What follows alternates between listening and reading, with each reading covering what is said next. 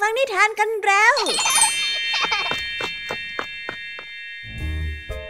คุณกำลังรับฟังไทย PBS Radio ต่อจากนี้ไปขอเชิญทุกท่าน รับฟังรายการ นิทานแสนสนุกสุดหันษา ที่รังสรรค์มาเพื่อน้องๆ ในรายการ Kiss Hour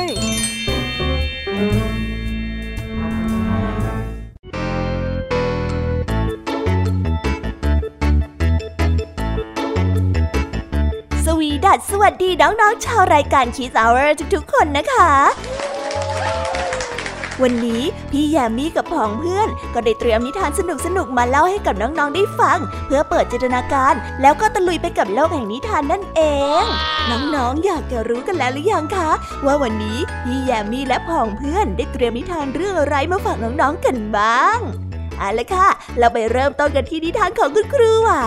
วันนี้นะคะ คุณครูไหวได้จัดเตรียมนิทานทั้งสองเรื่องมาฝากพวกเรากันค่ะ ในนิทานเรื่องแรกของคุณครูไหว มีชื่อเรื่องว่ายาไม่วิเศษ ต่อกันด้วยเรื่องอภัยกันเถิดส่วนนิทานของทั้งสองเรื่องนี้จะเป็นอย่างไร และจะสนุกสนานมากแค่ไหน น้องๆต้องรอติดตามรับฟังกันในช่องของคุณครูไหวใจดีกันนะคะ วันนี้นะคะนิทานของพี่แยมมี่ได้จัดเตรียมมาฝากถึง 3 เรื่อง3รสด้วยกัน และในนิทานเรื่องแรกที่พี่แยมมี่ได้จัดเตรียมมาฝากน้องๆนนั้น มีชื่อเรื่องว่า คนเบาปัญญา ต่อกันในนิทานเรื่องที่สองที่มีชื่อเรื่องว่า ปลากับลูกออสและในนิทานเรื่องที่สามที่มีชื่อเรื่องว่า ไรใบ ส่วนเรื่องราวของนิทานทั้งสามเรื่องนี้จะเป็นอย่างไรและจะสนุกสนานสู้คุณครูไหวได้ไหมนั้น น้องๆต้องรอติดตามรับฟังกันในช่วงของพี่แยมมี่เล่าให้ฟังกันนะคะ ส่วนนิทานสุภาษิตในวันนี้ ลุงทองดีกับเจ้าจ้อยของเราก็ได้เตรียมสำนวนไทย ที่ให้ความสนุกสนานมาฝากน้องๆกันอีกเช่นเคยค่ะ และในวันนี้ลุงทองดีกับเจ้าจ้อย ก็ได้เตรียมสำนวนที่ว่า กลับลำมาฝากกัน ส่วนเรื่องราวและความหมายของคำคำนี้จะเป็นอย่างไร เรื่องราวจะสนุกและชวนปวดหัวมากแค่ไหน เราต้องไปติดตามรับฟังกันในช่วงของนิทานสุภาษิตจากลุงทองดีแล้วก็จ้าจ้อยตัวแสบของพวกเรากันนะคะ นิทานของพี่เด็กดีในวันนี้ก็ได้จัดเตรียมนิทานมาฝากน้องๆกันอีกเช่นเคยในช่วงท้ายรายการค่ะ และในวันนี้นะคะ พี่เด็กดีได้เตรียมนิทานเรื่อง ดอกไม้ของคุณยายมาฝากกันค่ะ ส่วนเรื่องราวของนิทานเรื่องนี้จะเป็นอย่างไร จะสนุกสนานมากแค่ไหน น้องๆ ห้ามพลาดเด็ดขาดเลยนะคะ ในช่วงท้ายรายการกับพี่เด็กดีของเราค่ะโอ้โห เป็นยังไงกันบ้างล่ะคะ แค่ได้ยินแค่ชื่อเรื่องนิทานก็น่าสนุกแล้วใช่ไหมล่ะคะเด็กๆ พี่ยามีก็ตื่นเต้นอยากจะฟังนิทานที่น้องๆ รอฟังอยู่ไม่ไหวแล้วล่ะค่ะ งั้นเอาเป็นว่าเราไปฟังนิทานทั้งหมดเลยดีกว่าไหมคะ งั้นถ้าน้องๆ พร้อมกันแล้ว เราไปพร้อมกันเลยดีกว่านะคะสามสองหนึ่ง ไปกันเลย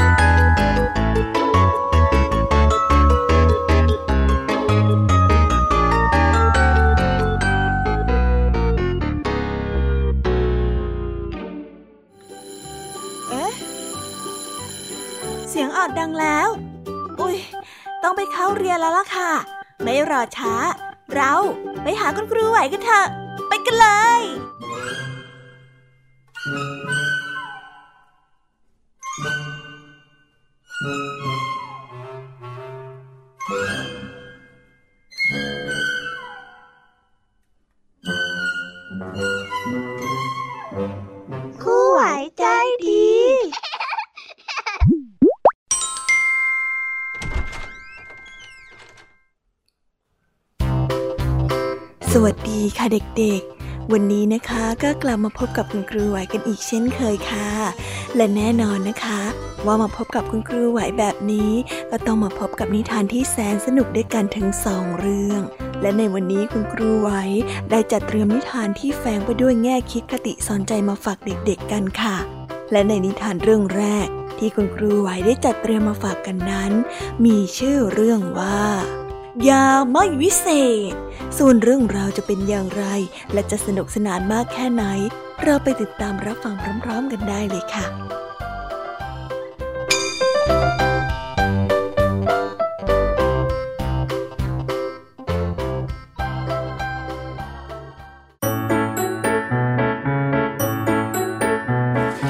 มีร้านขายยาเล็กๆ แห่งหนึ่ง ทุกวันเจ้าของร้านจะนำยาที่หามาได้ใหม่ออกมาขายอยู่ที่หน้าร้าน และเรียกคนที่ผ่านไปผ่านมาแถวนั้นให้แวะมาซื้อ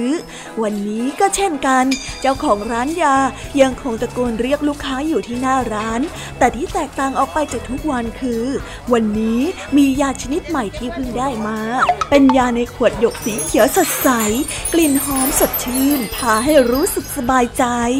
เอาละเอาละเร่เข้ามา วันนี้ข้ามียาวิเศษหายากมาขายให้พวกท่าน ยานี้เนี่ยเป็นยาชั้นดี ช่วยบำรุงกำลังให้ร่างกายแข็งแรง ใครเจ็บใครป่วยเนี่ยหายเป็นปลิดทิ้ง แค่นั้นยังไม่พอนะ ยานี้เนี่ยยังช่วยพวกท่านอ่อนเยาว์ ใครดื่มกินก็จะทำให้หน้าตาสดใสไม่แก่เท่า ไม่ว่าจะเป็นโรคร้ายหรือใกล้ตาย ขอแค่ดื่มยานี้เข้าไปเนี่ย รับรองเลยนะว่าท่านจะกลับมาสดใสแข็งแรงแน่นอน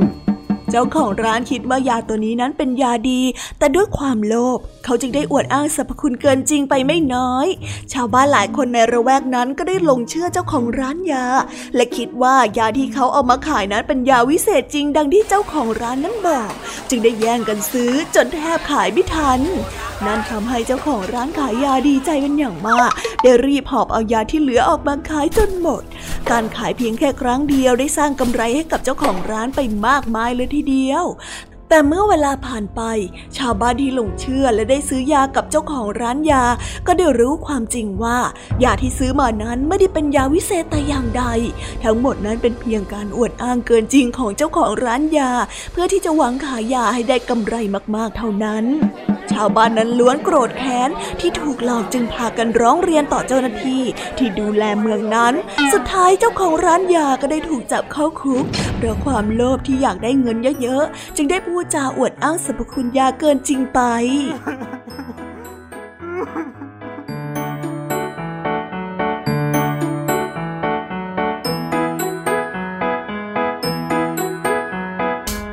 เรื่องนี้จึงได้สอนให้เรารู้ว่า การพูดจาเกินความจริงเป็นสิ่งที่ไม่ควรทำเพราะจะทำให้เกิดความเดือดร้อนในภายหลัง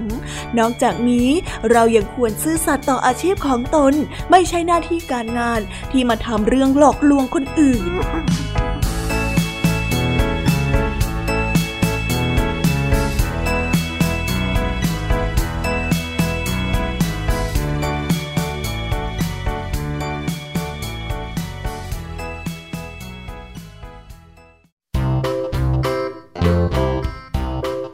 และก็จบกันไปเป็นที่เรียบร้อยแล้วนะคะสำหรับนิทานในเรื่องแรกของคุณครูไหว เป็นไงกันบ้างคะเด็กๆ สนุกกันหรือเปล่าคะถ้าเด็กๆสนุกกันแบบนี้เนี่ย งั้นเราไปต่อกันในนิทานเรื่องที่สองของคุณครูไหวกันต่อเลยนะ ในนิทานเรื่องที่สองของคุณครูไหว คุณครูไหวขอเสนอนิทานเรื่อง อภัยกันเถิด ส่วนเรื่องราวจะเป็นอย่างไร เราไปติดตามรับฟังกันในนิทานเรื่องนี้พร้อม ๆ กันเลยค่ะ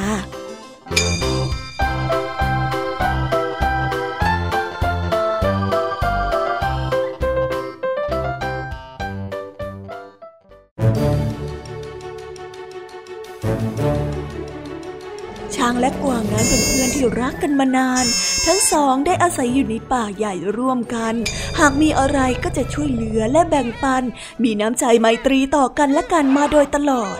สัตว์ทั้งสองตัวนี้เป็นเพื่อนที่รักกัน แต่ก็มีนิสัยที่แตกต่างกันมาก เพราะว่าช้างนั้นมีนิสัยที่ขี้โมโห ส่วนเจ้ากวางนั้นมักจะมีนิสัยที่เงียบๆและมีนิสัยที่ชอบเอาใจ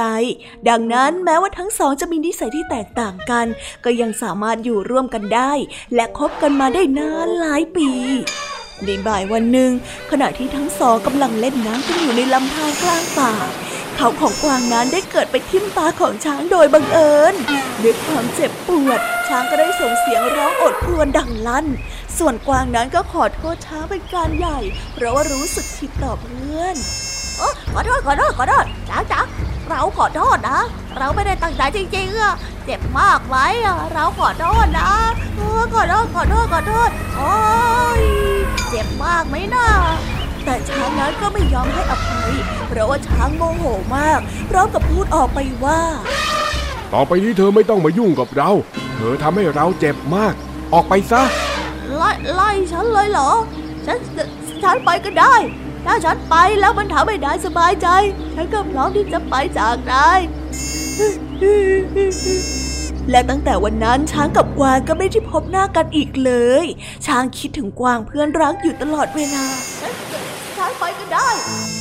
เมื่อหายดีแล้วก็อยากจะออกไปตามหากวาง และอยากออกไปพูดคุยด้วย และพากันเล่นสนุกเหมือนเดิม ชวนกันไปกินอาหาร และทำอะไรอะไรด้วยกันเหมือนที่เคยทำ แต่เจ้าช้างก็กลัวว่าจะเสียหน้า จึงได้แต่นั่งคอตกเพราะว่าคิดถึงเพื่อน ตอนนั้นเองนกนางนวลก็ได้ผ่านเข้ามาพอดี มันได้รู้ทันทีว่าเจ้าช้างนั้นกำลังคิดถึงเจ้ากวางอยู่เป็นแน่ เพราะเจ้านกนางนวลนนี้ชอบบินผ่านมาทางป่าด้านนี้ แล้วมักจะเห็นช้างกับกวางเที่ยวเล่นกันอยู่ด้วยกันเสมอ แต่หลายวันมานี้กลับเห็นแต่ช้างนั่งหงอยเงาเสื่องซึมอยู่เพียงลำพัง จึงได้รู้ว่าคงจะมีเรื่องเกิดขึ้นระหว่างทั้งสองตัวแน่นกนางนวลได้บินมาเกาะที่กิ่งไม้ใกล้ๆกับช้างที่นั่งอยู่ แล้วก็ได้พูดเตือนสติช้างไปว่าเฮ้ยเพื่อนกันก็ต้องรักกันนะ ให้อภัยกันสิแล้วนายนะ่ะรักกวางหรือเปล่าล่ะ ถ้านายรักกวางแล้วก็นายควรที่จะให้อภัยกวางนะ เพราะว่าที่กวางทำไป กวางก็ไม่ได้ตั้งใจที่จะทำให้เธอเจ็บหรอกนะ เสียดายวันเวลาที่เคยเป็นเพื่อนกันนะ่ะ เธอจะมาทำให้ความสัมพันธ์จบลงแค่เพียงวันเดียว เพราะว่าความไม่ได้ตั้งใจของเจ้ากวางอย่างนั้นหรอคำพูดของเจ้านกนางนวลทำให้ช้างนั้นคิดได้ จึงได้รีบเดินทางไปหาเจ้ากวาง แล้วทั้งสองนั้นก็ได้กลับมาเป็นเพื่อนรักกันอีกครั้ง นิทานเรื่องนี้จึงได้สอนให้เรารู้ว่า การให้อภัยนั้นเป็นสิ่งที่ดี เราควรให้อภัยต่อคนที่ยอมรับความผิดพลาดของตัวเอง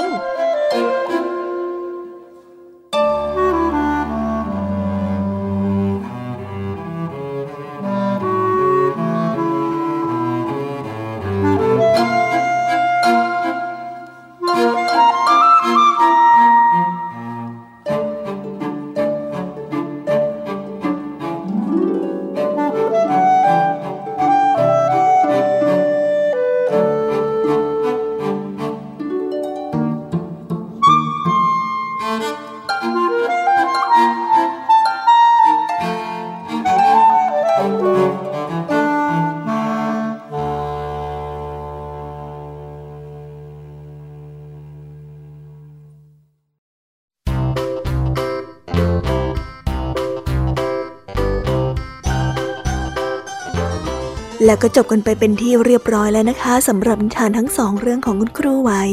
เป็นยังไงกันบ้างล่ะคะเด็กๆ วันนี้เนี่ยสนุกจุใจกันหรือเปล่าเอ่ยมีเด็กๆหลายคนเลยนะคะที่ยังไม่จุใจกัน งั้นเราไปต่อกันในนิทานช่วงต่อไปกันเลยดีกว่าไหมคะเอาละค่ะ งั้นเราไปต่อกันในนิทานช่วงต่อไปกับช่วงพี่ยามีเล่าให้ฟังกันเลยนะคะ แต่สำหรับตอนนี้เนี่ย เวลาของคุณครูไหวก็ได้หมดลงไปแล้ว งั้นครูไหวต้องขอตัวลากันไปก่อนแล้วนะคะ สวัสดีค่ะ บ๊ายบาย และพบกันใหม่นะคะเด็กๆ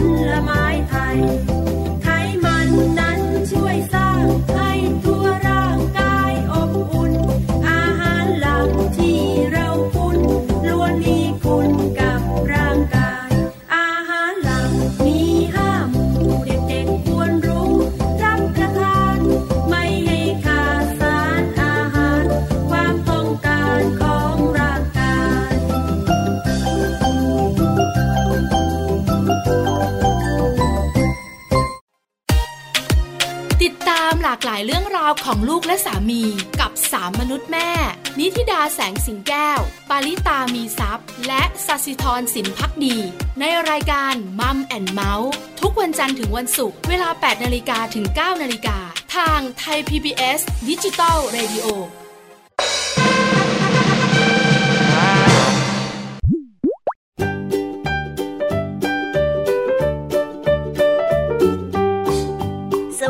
สวัสดีค่ะ น้อง ๆ ที่น่ารักทุกๆคนของพี่แยมมี่นะคะ ก็เปิดรายการมาพร้อมกับเสียงอันสดใสของพี่ยมมี่กันอีกแล้ว และวันนี้ค่ะนิทานเรื่องแรกที่พี่ยมมี่ได้จัดเตรียมมาฝากน้องๆนนั้น มีชื่อเรื่องว่า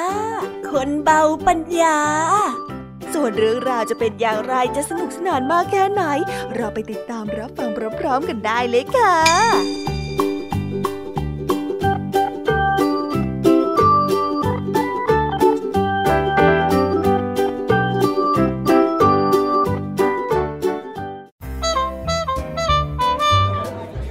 านเล็กๆแห่งหนึ่ง มีชายคนหนึ่งเป็นคนที่โง่เขลาไม่สามารถทำอะไรได้ด้วยตัวเอง ส่วนหนึ่งก็มาจากความคิดที่ว่าตนเองนั้นเป็นคนที่โง่เขลาไม่เฉลียวฉลาด ไม่กล้าที่จะทำอะไรด้วยตัวเอง เขามีชื่อว่า หลุย หลุยคนนี้นั้นเป็นคนที่เผาถ่าน ทุกวันเขาจะเข้าไปตัดไม้เพื่อนำมาเผาถ่าน และนำไปขายที่ร้านค้าขายถ่านในหมู่บ้าน เงินที่ได้รับมาก็แค่พอกินไปวันๆไม่เหลือใช้ หรือว่าเหลือให้เขานั้นสามารถเอาไปซื้อของได้เลยกระทั่งเสื้อผ้าที่เขาใส่ ยังได้มาจากเจ้าของร้านขายถ่านที่หลุยนั้นเอาถ่านไปขายเพราะเขาเกิดความสงสารอยู่มาวันหนึ่งเพื่อนสมัยเด็กที่ไปศึกษาเล่าเรียนได้กลับมาที่หมู่บ้าน ลุยดีใจมากที่เพื่อนคนนี้มาหาตน เนื่องจากเพื่อนคนอื่นๆ นั้นไม่มีใครคบกับหลุยเลยสักคน เพราะว่าความจนและความโง่เขลาของเขา พวกเขาทั้งสองได้พูดคุยกันในบ้านหลังเล็ก ๆ ที่เก่าซ้ำซ้อของหลุยด้วยความสนุกสนาน หลุยได้ถามถ่ายเพื่อนด้วยน้ำเสียงกระตือรือร้นว่า เฮ้ hey, เพื่อน เจ้าไปเรียนมาเป็นอย่างไรบ้างเล่า เล่าให้ข้าฟังหน่อยได้ไหม ข้าได้เห็นอะไรมาตั้งเยอะแยะ เจ้าล่ะ ไม่คิดจะร่ำเรียนบ้างหรอ โอ้ยข้าเนี่ยมันโง่จะตาย เรียนไปก็ไม่รู้เรื่องหรอกหน้า อย่าเสียเวลาเลย เมื่อได้ยินแบบนั้นเพื่อนของหลุยก็ไม่ได้ทักท้วงอะไรอีก กลับชวนหลุยออกไปกินข้าวที่ร้านอาหาร และได้บอกกับหลุยว่า มื้อนี้เขาขอเป็นเจ้ามือเลี้ยงข้าวเอง เมื่อไปถึงร้านอาหารทั้งสองก็ได้สั่งอาหารมากินจนอิ่มเอม พอกินเสร็จแล้วเพื่อนของหลุยก็ได้ถามขึ้นมาว่า หลุย เจ้ายังหิวอยู่อีกไหม ข้าจะหิวได้อย่างไรกัน ก็ข้าเพิ่งกินข้าวอิ่มไปเมื่อกี้นี้เอง พอกินอิ่มเนี่ยมันก็ต้องไม่หิวสิ แน่นอนอยู่แล้ว เจ้ากินก็เพราะว่าเจ้ารู้สึกหิวถูกไหม ก็เหมือนกับความเข่าของเจ้านั่นแหละ ในเมื่อเจ้าคิดว่าเจ้าเป็นคนโง่เขลาเบาปัญญา เจ้าก็ต้องยิ่งเรียนรู้ไม่ใช่หรอ ไม่ใช่เอาแต่โทษตัวเองแบบนี้ หลุยก็ได้เก็บเอาคำพูดของเพื่อนมาคิด แล้วก็เห็นตามด้วย จึงได้ขอให้เพื่อนของตนพาเขาไปเริ่มเรียนเพื่อหาความรู้มาใส่ตนเอง เพื่อนของตนนั้นจึงได้พาเขาไปร่ำเรียน แล้วหลุยก็ได้รู้ว่าที่จริงแล้ว เขาไม่ได้โง่เขลาเลยแม้แต่น้อย เพียงแค่ไม่ยอมแสวงหาความรู้เท่านั้นเองตั้งหาก นิทานเรื่องนี้จึงได้สอนให้เรารู้ว่า ไม่มีใครเป็นคนที่โง่เขลา มีแค่คนที่ไม่ยอมแสวงหาความรู้เพียงเท่านั้น อย่าดูถูกตัวเองเลยค่ะ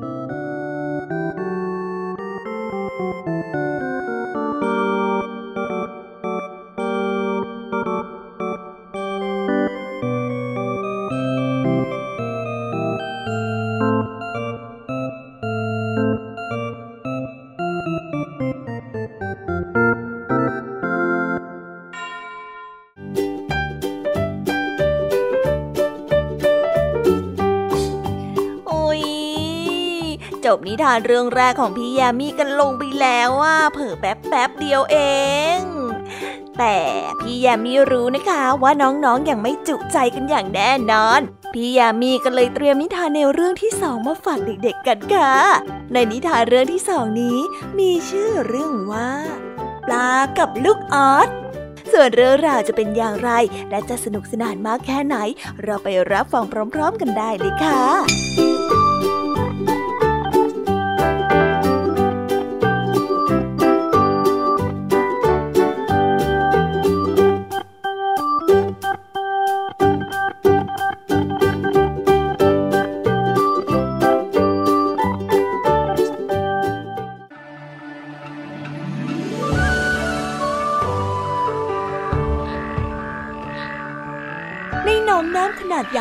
ใสสะอาด เป็นที่อยู่ของสัตว์น้ำต่างๆ ทั้งกุ้ง หอย ปู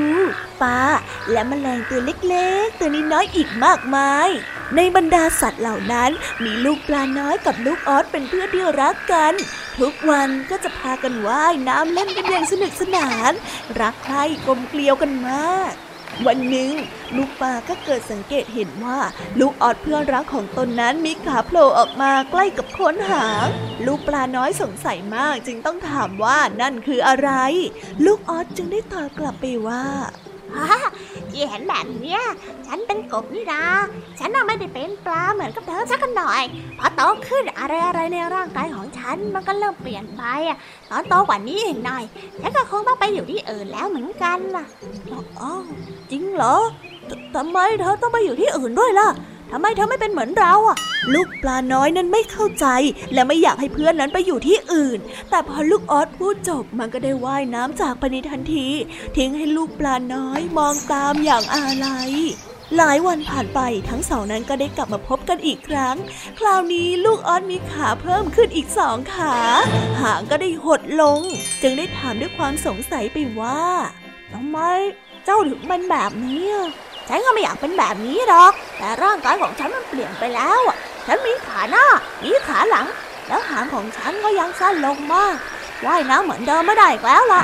ฉันหายใจทั้งเหงือกไม่ได้แล้ว เพราะว่าฉันน่ะต้องเปลี่ยนไปหายใจทั้งปอดแทน ฉันก็เลยอยู่ใต้น้ำนานๆไม่ได้ ที่วันนี้ฉันมา ฉันอยากมาลาเธอน่ะ เธอจะลาไปหน่อยอะ ฉันต้องไปอยู่บนบกแล้วล่ะ ฉันอยู่ในน้ำกับเธอไม่ได้แล้ว แต่ว่าเราก็ยังเป็นเพื่อนกันได้นะฉันต้องรีบไปแล้วล่ะ เพราะว่าฉันน่ะหายใจในน้ำไม่สะดวกเลย ฉันไปก่อนนะเธอไปไหน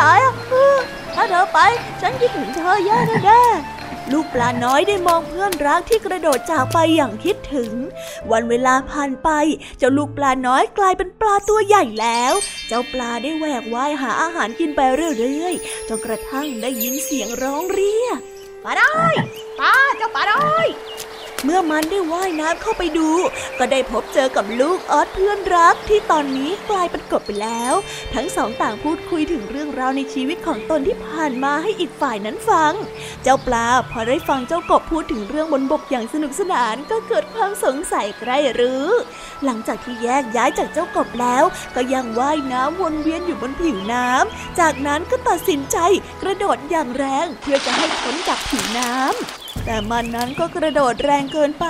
จึงไปติดอยู่ข้างหนองน้ำมันจึงพยายามดิ้นดิ้นดิ้นดิ้นเท่าไหร่ก็ดิ้นไม่หลุด เริ่มหายใจไม่ออกและตะโกนขอความช่วยเหลือ ก็ได้ช่วยดิไปก็ได้ ออฉันติดอยู่ตรงนี้ ฉันติดอยู่บนเก่งบดีนะ ที่เจ้ากบนั้นยังไม่ไปไหนไกล และได้ยินเสียงร้อง จึงได้เดินกลับมา ช่วยเหลือเพื่อนและดันลงไปในน้ำได้ทัน เจ้าปลานั้นจึงได้รอดชีวิตมาในที่สุด ขอบใจนะแต่ฉันไม่ได้เธอช่วยฉันแย่แน่ๆเลย ไม่เป็นไรไม่เป็นไรฉันน่ะเพื่อนนายอยู่แล้ว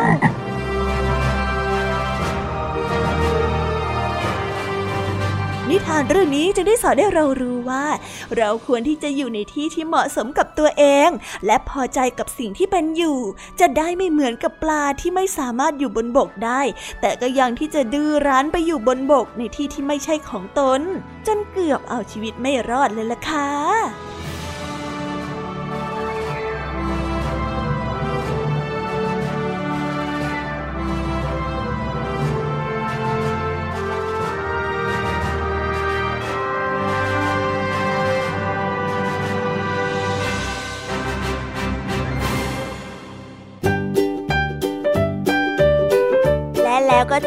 แล้วนะสำหรับนิทานในเรื่องที่สองของพี่แยามีเป็นไงกันบ้างคะน้องๆ สนุกจุใจกันแล้วหรือยังเอ่ยฮะอะไรนะคะ ยังไม่จุใจกันหรอ ไม่เป็นไรค่ะน้องๆ พี่ยามีเนี่ย ได้เตรียมนิทานในเรื่องที่สามมารอน้องๆอยู่แล้วงั้นเราไปติดตามรับฟังกันในนิทานเรื่องที่สามกันต่อเลยดีไหมคะในนิทานเรื่องที่สามที่พี่ยามีได้จัดเตรียมมาฝากเด็กๆกันนั้น มีชื่อเรื่องว่า ไร้ใบ ส่วนเรื่องราวจะเป็นอย่างไรจะสนุกสนานมากแค่ไหน เราไปรับฟังกันในนิทานเรื่องนี้พร้อมๆกันเลยค่ะ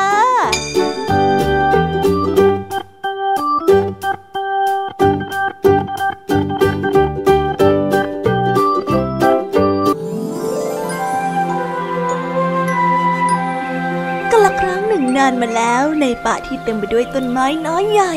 มีต้นไม้อยู่ต้นหนึ่งที่ไม่ว่าจะอย่างไรก็ไม่มีใบงอกออกมาเลย ต้นอื่นๆนั้นต่างหัวเราะเยาะเย้ยและเรียกเจ้าต้นไม้นี้ว่า เจ้าโลนซ่าเจ้าโลนซ่ารู้สึกอับอายเหลือเกิน ตนเองนั้นเป็นต้นไม้ที่อยู่ในป่าแท้ๆแต่กลับไม่มีใบงอกออกมาเลยสักใบ เจ้าหลนซ่านั้นแค่อยากจะมีพุ่มไม้เหมือนคนอื่นๆบ้าง ไม่ต้องมีใบสีเขียวจะอุ่มสวยงามที่สุดก็ได้ เพียงแค่มีใบเป็นตัวของตัวเองก็พอแล้วต้นไม้ที่ไร้ใบจึงได้ตัดสินใจออกเดินทางไปตามหาผู้ที่มีความสามารถที่ช่วยให้ตนนั้นสมความปรารถนาได้ ระหว่างที่เดินทางไปก็ไปเจอกับคุณย่ากวางที่อยู่ในป่านี้มานานแสนนาน เจ้าโลนซ่านั้นได้เล่าเรื่องของตนให้กับคุณย่าได้ฟัง เมื่อคุณย่านั้นได้รู้เรื่องทั้งหมด คุณย่ากวางก็ได้เกิดอยากจะช่วยเหลือ จึงได้บอกให้เจ้าต้นไม้น้อยที่ไร้ใบ เดินทางไปจนสุดผืนป่าอีกฟากเพื่อตามหาลุงต้นไทรลุงต้นไทรนั้นจะสามารถช่วยเจ้าโลนซ่าได้ การเดินทางนี้เต็มไปด้วยความเหน็ดเหนื่อย แต่ในที่สุดเจ้าโลนซ่าก็ได้พบกับลุงต้นไทรและได้เล่าเรื่องราวทั้งหมดให้ฟัง พร้อมกับขอให้ลุงต้นไทรนั้น ช่วยให้กิ่งก้านของเจ้าโลนซ่ามีใบงอกขึ้นมาเหมือนต้นไม้ต้นอื่น ๆ บ้าง ลุงต้นไทรจึงได้ฝากกล่องเล็กๆใบหนึ่งเอาไว้ ฝากให้เจ้าโลนซ่าดูแล และห้ามเปิดกล่องนี้จนกว่าลุงต้นไทรนั้นจะกลับมาในตอนเย็น จากนั้นลุงต้นไทรก็ได้ออกเดินทางไป ในระหว่างทางนั้นเอง ก็ได้มีเจ้าสุนัขจิ้งจอกตัวหนึ่งเดินเข้ามา และเกลี้ยกล่อมให้เจ้าโลนซ่า เปิดกล่องออกดู และบอกว่าข้างในกล่องนั้นอาจจะเต็มไปด้วยแสงวิเศษ ที่ทำให้เจ้าโลนซ่านั้น มีใบงอกออกมาเต็มลำต้นต้นไม้ที่ไร้ใบนั้นลังเล เขาอยากจะรู้ว่าข้างในกล่องนั้นมีอะไร แต่หลังจากที่ได้ใกล้ควรแล้ว ก็ตัดสินใจรักษาสัญญา จะไม่เปิดกล่องจนกว่าลุงต้นไทรนั้นจะกลับมา ฉันว่า ฉันไม่เปิดกล่องดีกว่าจ้ะ ฉันสัญญากับลุงต้นสายไว้แล้วว่าฉันจะไม่เปิดกล่องนี้เด็ดขาดนี่ก็แล้วแต่เธอเลยนะ ฉันก็แค่แนะนำให้เธอน่ะ เพราะว่าตอนนี้ลุงต้นไทรไม่อยู่ ทางสะดวก เปิดดูนิดเดียวก็ไม่เป็นไรหรอก แต่ก็ช่างเถอะ ฉันก็ได้แต่บอกเธอแค่นี้นะ ฉันไปละ หลังจากนั้นลุงต้นไทรก็ได้กลับมา เจ้าโลนซ่านั้นดีใจ ได้รีบยื่นกล่องที่รับฝากเอาไว้คืน เห็นเช่นนั้นลุงต้นไทรก็ได้ยิ้มออกมา บอกให้เจ้าโลนซ่าเปิดกล่องออกได้ เมื่อต้นไม้น้อยได้เปิดกล่องออกดูก็พบว่า มีแสงสีทองเป็นประกายงดงาม จากนั้นบนกิ่งก้านที่ไร้ชีวิตชีวาของตนก็ปรากฏเป็นใบสีเขียวขจี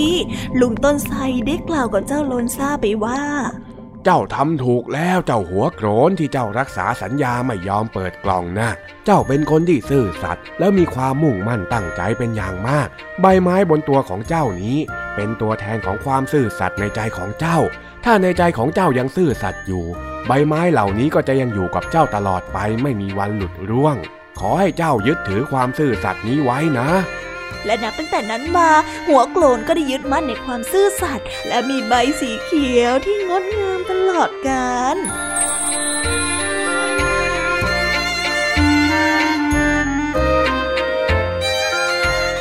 นิทานเรื่องนี้จึงได้สอนให้เรารู้ว่า ในเมื่อในใจของคนเรามีความซื่อสัตย์ทั้งต่อตอนเองและผู้อื่น สุดท้ายแล้ว เราก็จะได้รับของขวัญที่วิเศษที่สุด เหมือนเช่น เจ้าโลนซ่าที่มีใบสีเขียวและงดงามเป็นของตนเอง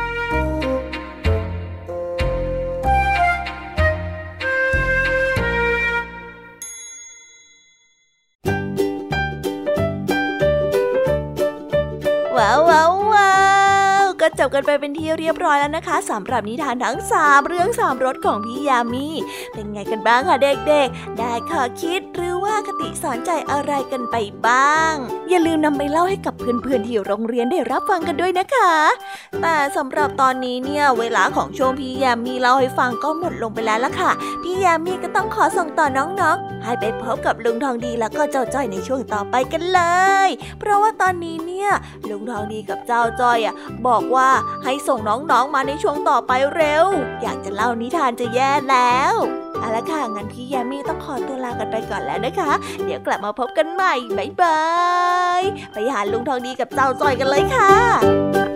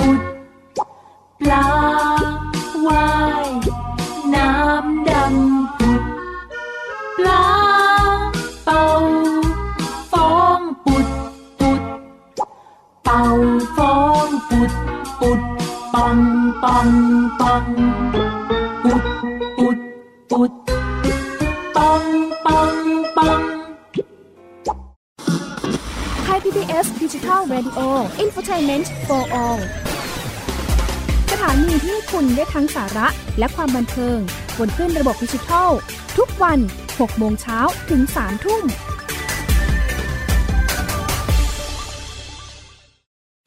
อยู่ที่ไหนก็ติดตามเราได้ทุกที่ ผ่านช่องทางออนไลน์ จากไทย PBS Digital Radio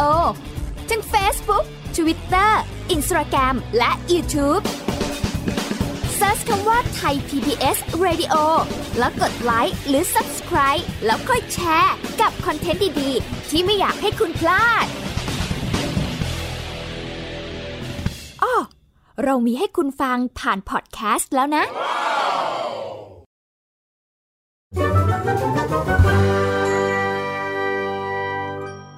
นิทานสุภาษิต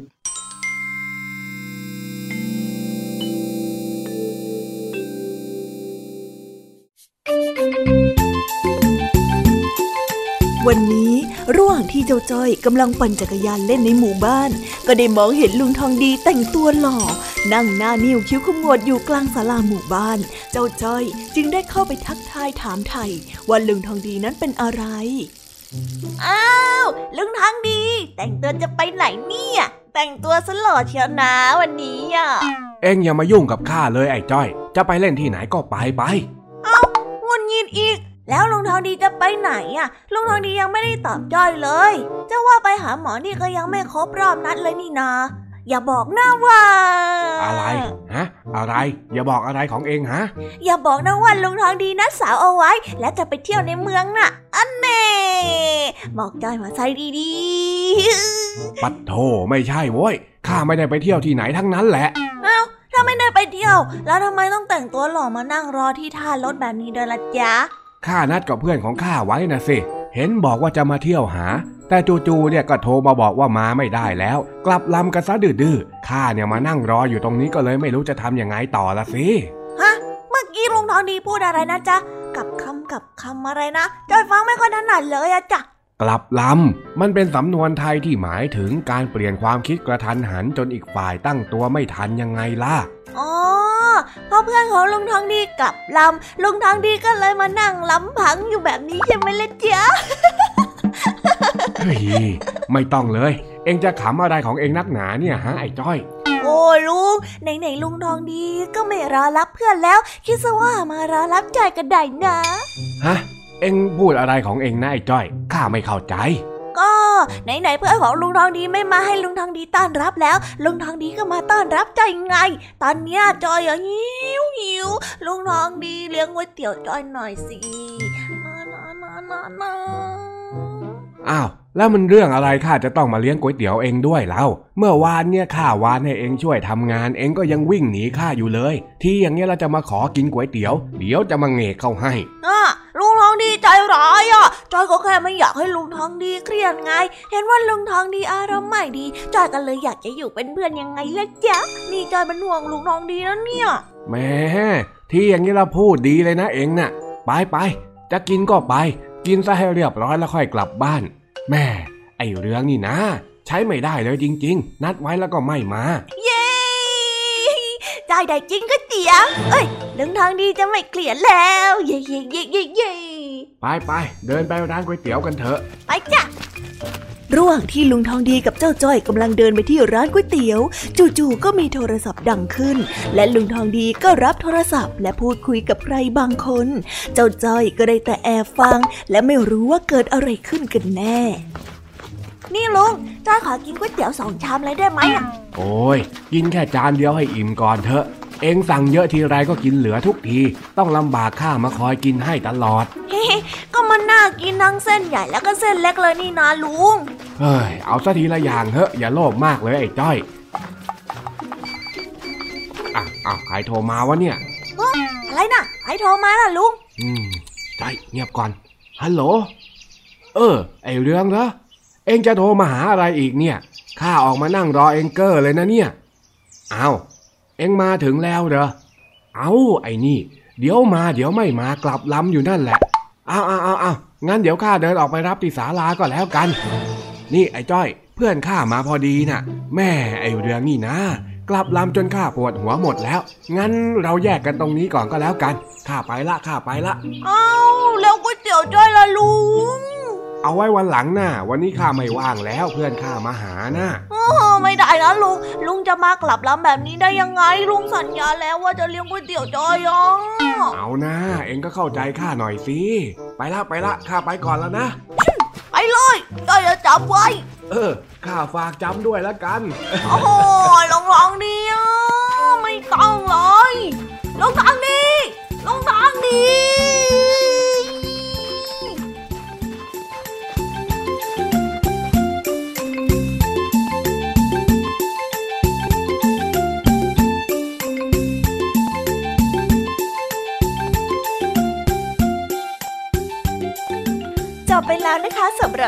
ภาษิตสนุกสนุกจากลุงทองดี แล้วก็เจ้าจอยจอบปัญหาของเรา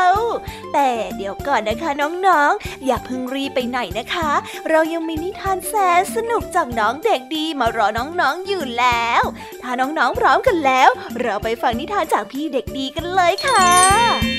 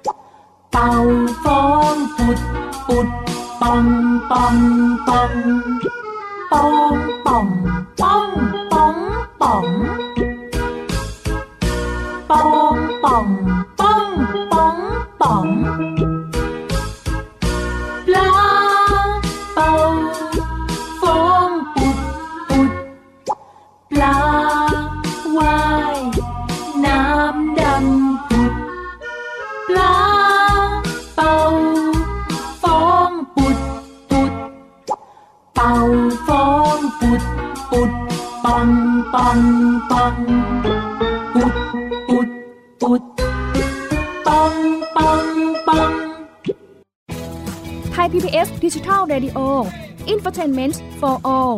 สถานีวิทยุดิจิทัล จากไทย PBS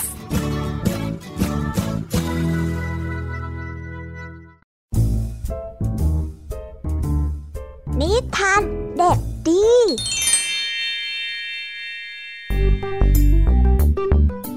สวัสดีครับน้องๆ วันนี้ก็กลับมาพบกับพี่เด็กดีกันอีกแล้ว และแน่นอนว่ามาพบกับพี่เด็กดีแบบนี้ ก็ต้องกลับมาพบกับนิทานที่แสนสนุกกันในช่วงท้ายรายการ และวันนี้นะครับ พี่เด็กดีก็ได้เตรียมนิทานเรื่อง ดอกไม้ของคุณยายมาฝากกัน ส่วนเรื่องราวจะเป็นอย่างไร ถ้าน้องๆออยากจะรู้กันแล้ว งั้นเราไปติดตามรับฟังกันได้เลยครับ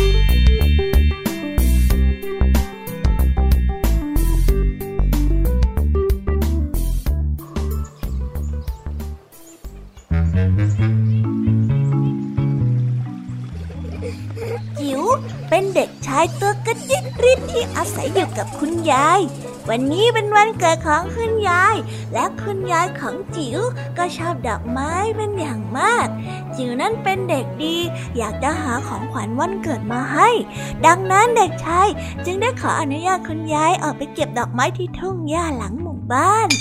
ในทุ่งหญ้านั้นมีดอกไม้หลากหลายสีขึ้นอยู่มากมาย ทั้งสีแดง สีขาว และสีส้ม จิ๋วก็ได้เก็บดอกไม้ทีละสีใส่ถุงผ้า เมื่อได้มาเล่นมากพอแล้ว เด็กชายจึงได้เดินกลับบ้านอย่างเบิกบานใจ แต่ในระหว่างทางกลับเจอเจ้านอนอ้วนที่ทำลายดอกไม้ และชอบแทะกินเจ้าดอกไม้ มันได้โผล่ออกมาขวางทางเจ้าจิ๋วเอาไว้ และได้ข่มขู่ให้เจ้าจิ๋วนั้นมอบถุงผ้าที่มีเมล็ดดอกไม้ให้กับมัน ฮ่าฮ่าฮ่าหยุดนะเจ้าเด็กชายเฮ้อจะไปไหน เอามาเล่นนั้นมาให้ข้าทันดีเฮ้อเด็กชายจิ๋วได้ปฏิเสธในทันที เพราะต้องการนำเอาดอกไม้นี้ไปเป็นของขวัญให้กับคุณยาย เจ้าหนอนอ้วนนั้นโกรธมาก มันจึงได้พองตัวจนอ้วนกลม แล้วได้กลิ้งไปหาเจ้าเด็กชายจิ๋ว เด็กชายตกใจแล้วกระโดดหนีไป แต่ในขณะที่กำลังวิ่งหนีอยู่นั้น ถุงผ้าที่ใส่เมล็ดดอกไม้ ก็ได้ถูกน้ำต้นเล็กๆเกี่ยว จนถุงนั้นขาดเป็นรูเมล็ดดอกไม้จึงได้ร่วงหล่นตามท้องถนน เมื่อจิ๋วได้กลับมาถึงบ้าน เขากลับดีใจมากที่หนีเจ้าหนอนอ้วนนั้นได้สำเร็จ และได้มอบถุงผ้าให้กับคุณยาย คุณยายนั้นได้เปิดถุงออกดูด้วยความตื่นเต้น แต่ข้างในนั้นกลับว่างเปล่า ไม่มีเมล็ดดอกไม้เหลืออยู่เลยแม้แต่เม็ดเดียว คุณยายนั้นโกรธมาก เพราะคิดว่าจิ๋วโกหก ว่าไปเก็บดอกไม้ แต่จริงๆ แล้วแอบไปเที่ยวเล่น เด็กชายจิ๋วแสนจะเศร้า ได้เดินร้องไห้ออกมาตามทาง พยายามก้มหน้ามองพื้นเพื่อหาเมล็ดดอกไม้ที่อาจจะทำหล่นอยู่ไว้ แต่ช่างโหดร้ายเมล็ดดอกไม้เหล่านั้นเล็กเกินไป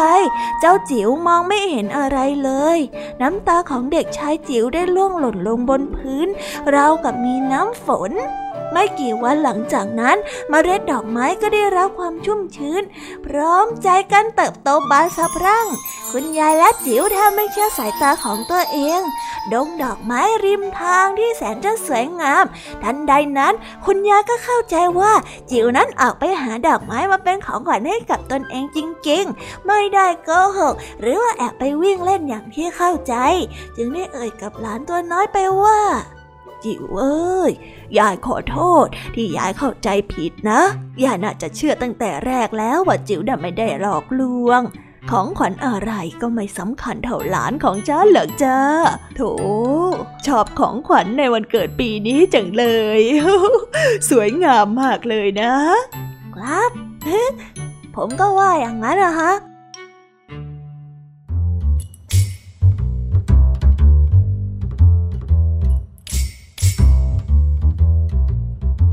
นิทานเรื่องนี้จึงได้สอนให้เรารู้ว่า หากเราซื่อสัตย์ไม่โกหกหลอกลวง ถึงบางครั้งจะถูกเข้าใจผิดไปบ้าง แต่สุดท้ายแล้วความจริงก็ต้องเปิดเผยออกมาในที่สุด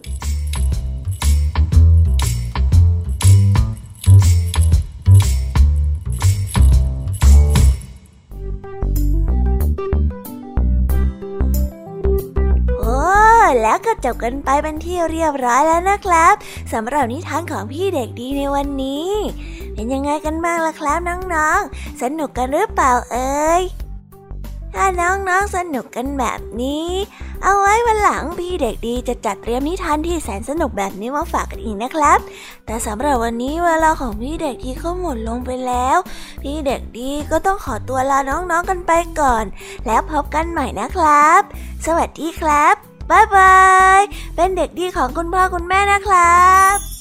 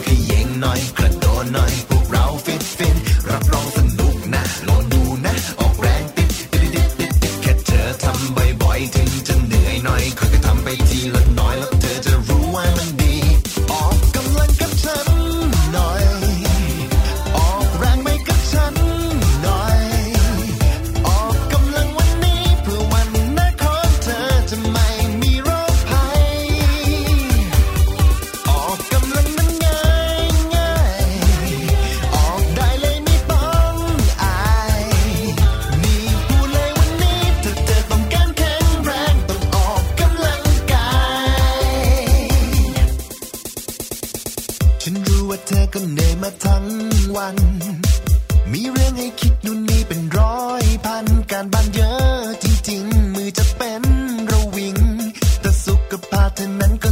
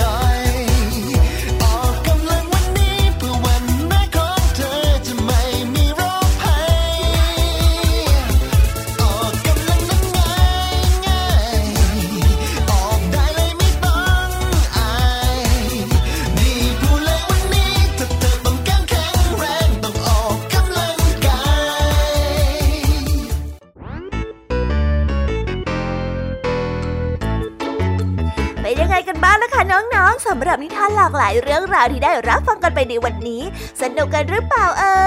ยหลากหลายเรื่องราวที่ได้นำมาเนี่ย บางเรื่องก็ให้ข้อคิดสะกิดใจ บางเรื่องก็ให้ความสนุกสนานเพลิดเพลิน แล้วแต่ว่าน้องๆเนี่ยจะเห็นความสนุกสนานในแง่มุมไหนกันบ้าง ส่วนพี่ยามีแล้วก็พ่องเพื่อนเนี่ยก็มีหน้าที่ในการนำนิทานมาส่งตรงถึงน้องๆแค่นั้นเองละค่ะ แล้ววันนี้นะคะ เราก็ฟังนิทานกันมาจนถึงเวลาที่กำลังจะหมดลงอีกแล้วอะหอยใคร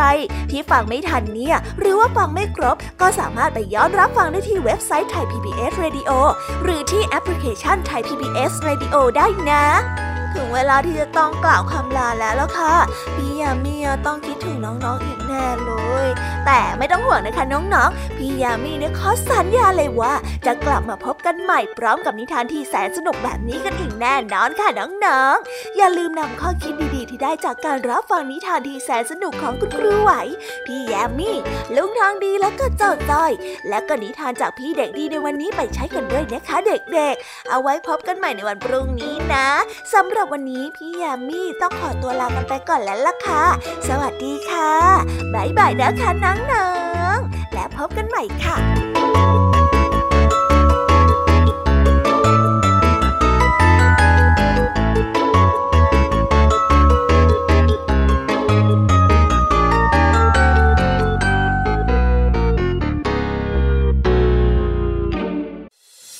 ติดตามรับฟังรายการย้อนหลังได้ที่เว็บไซต์และแอปพลิเคชันไทย PBS Radio